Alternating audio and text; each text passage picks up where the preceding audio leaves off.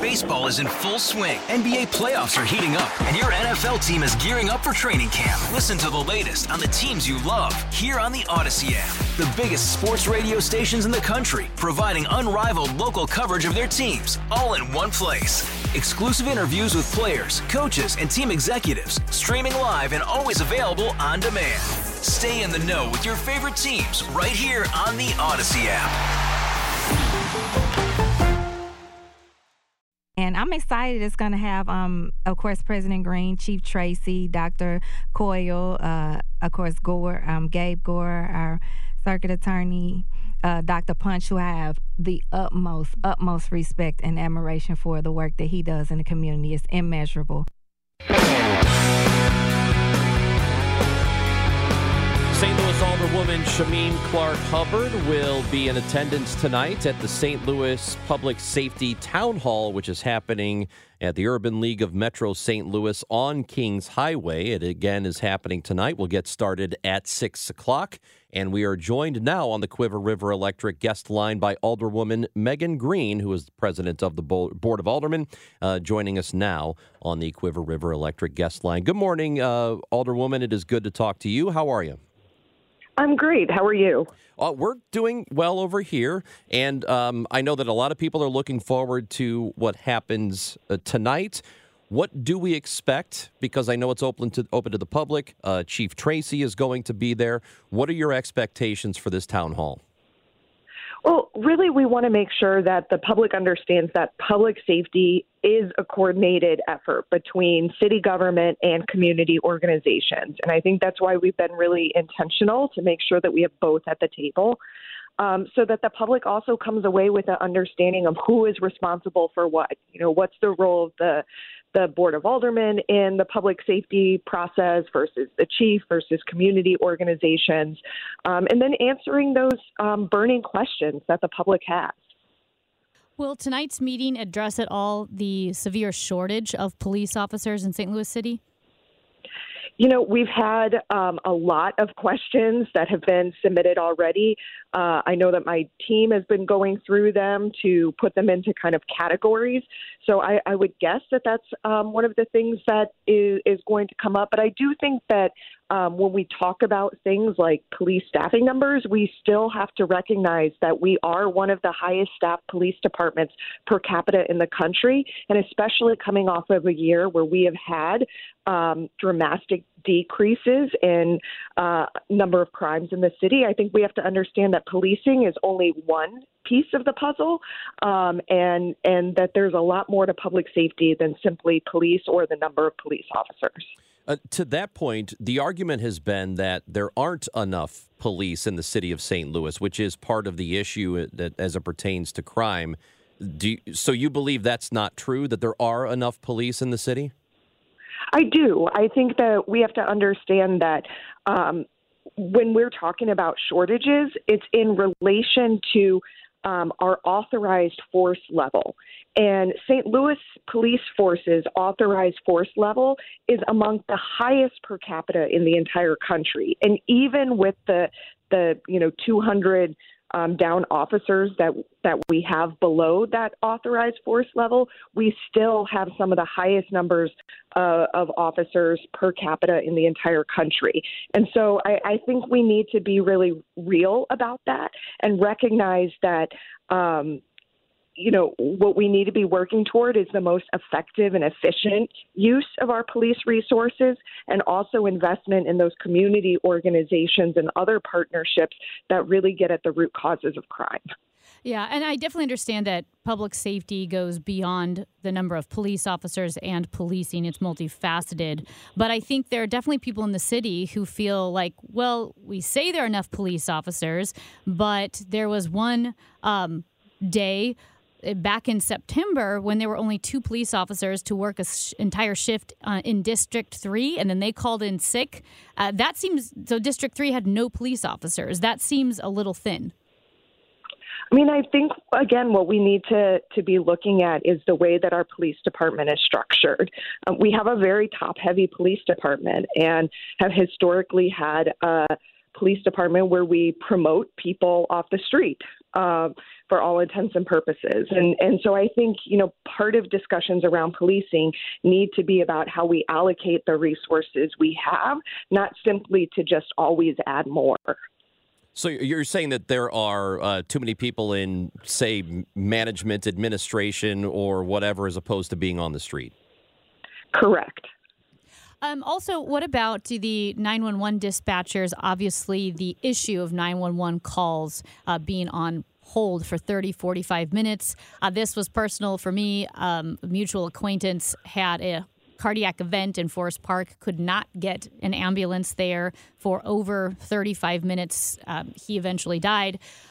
What can you tell residents who are frustrated and don't have confidence in 911 dispatchers being able to answer their calls in a timely fashion and also to dispatch emergency services in a rapid fashion? Well, I think we need to give actually a lot of props to Mayor Jones and to um, our personnel director, Sonia Gray. Uh, they have, uh, over the last probably four or five months, dramatically increased the number of 911 uh, call center operators to the point where um, we're around having 80% of calls uh, answered, I think, within that 10 second range, which is the national standard that we're going to. Does it still need some improvement? Yes. Um, but the efforts that they've been making in, in hiring and, you know, after the Board of Aldermen in partnership with the mayor and comptroller were able to raise wages, um, we've seen a lot more interest in the job and have been able to fill those positions. So I anticipate that's only going to keep getting better.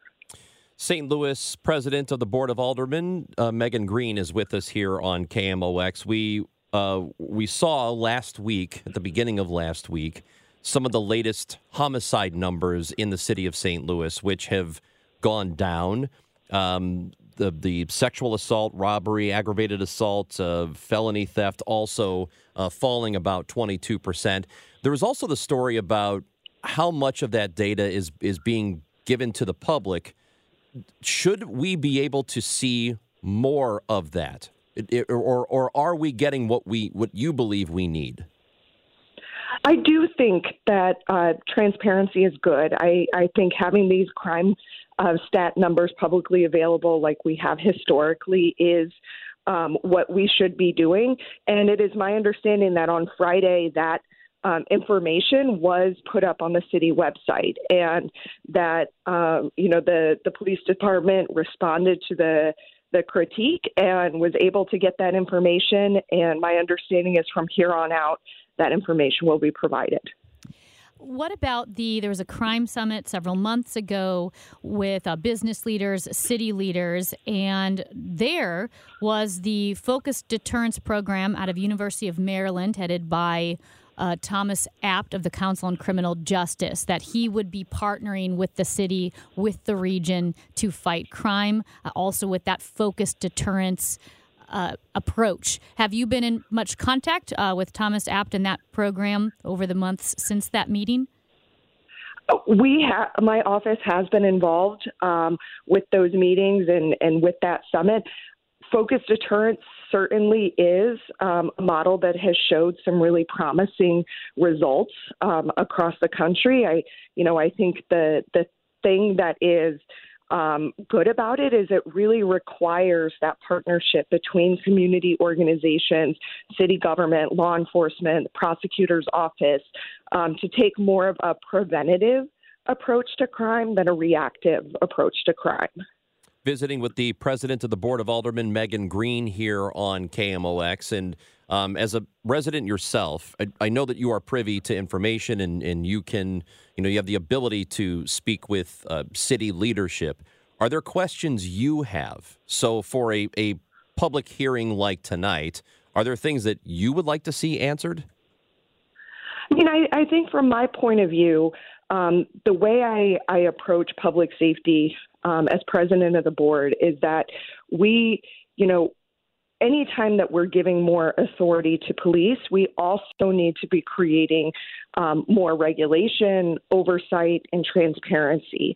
And so I'm I'm interested in digging into that. I mean, we're um, getting ready at the the board to forward two different bills. One um, that would establish an automated traffic enforcement system in the city to address traffic violence, but then we're pairing that um, with another bill that would create oversight um, for those surveillance systems. So when um, there is more um, surveillance, whether it's through traffic cameras or, or things like ShotSpotter, that the public is aware and has the ability to provide input um, in the use of those technologies before they get implemented. I think that part of the piece of the puzzle to reducing crime has to be building trust between communities um, and law enforcement and city government. And one of the ways that we can always do that is through enhancing transparency. I know a lot of times with city leaders, I mean, and, and, rightfully so, they're optimistic about the city or they're optimistic about plans that they will be implementing to grow the city, to fight crime. However, we also see that the city is losing residents and that businesses are closing or leaving, and that there is a perception that it's just not safe. How would you explain that disconnect between the messages coming out of City Hall and what the people in the city and the outside areas perceive um, of what's going on? I mean, I, I think first and foremost, we have to get better at telling our story. You know, almost every night you turn on the, the nightly local, local news, and all you see is, is negative information about the city when we have a lot of really great things that are happening here. And when it comes to population decline, I think we also have to recognize that um, perceptions of public safety may be one reason that um, folks don't want to live in the city, but there are a lot of reasons. I mean, I, um, you know, I've been a, a professor for years and worked with students that come from all across the country. They love St. Louis, but they don't stay here because they are queer and they are afraid of what our state government will do to them, or they don't like that they have lost their rights to bodily autonomy and to make their own reproductive health choices. And so they end up leaving not because they don't like St. Louis, but because they do not like the regressive policies that are being passed through Jefferson City. Do, do you also think it may have something to do with the perception that there just isn't much going on? Because I know a lot of people who, who just say that. That I have visitors from out of town who will, who come here and they'll say, "Man, there's there's not anything happening here." I I, take a lot of, I think, um, you know, I, I'll push back on that a lot. I think we have a, a lot of really great things happening in St. Louis. We have great amenities. We have a great um, you know, museum zoo district. We have wonderful art scene and food scene. And, you know, a lot of times when I host folks from out of town, they come away from St. Louis and they say, wow, all we hear nationally is all of this negative news about St. Louis. But actually, once I've been here and I've gotten opportunity to engage in our arts community or engage in our music community or go to our museums, they're in love with this city. And, um, and they don't understand why both we talk so negatively about ourselves and nationally they talk so negatively about us tonight, six o'clock until seven thirty at the Urban League of Metropolitan St. Louis. It is a public safety town hall, fourteen oh eight North Kingshighway. It's in the Fountain Park neighborhood. Board of Aldermen President Megan Green, thank you for your time today. Thank you. Baseball is in full swing. NBA playoffs are heating up, and your NFL team is gearing up for training camp. Listen to the latest on the teams you love here on the Odyssey app. The biggest sports radio stations in the country, providing unrivaled local coverage of their teams, all in one place. Exclusive interviews with players, coaches, and team executives, streaming live and always available on demand. Stay in the know with your favorite teams right here on the Odyssey app.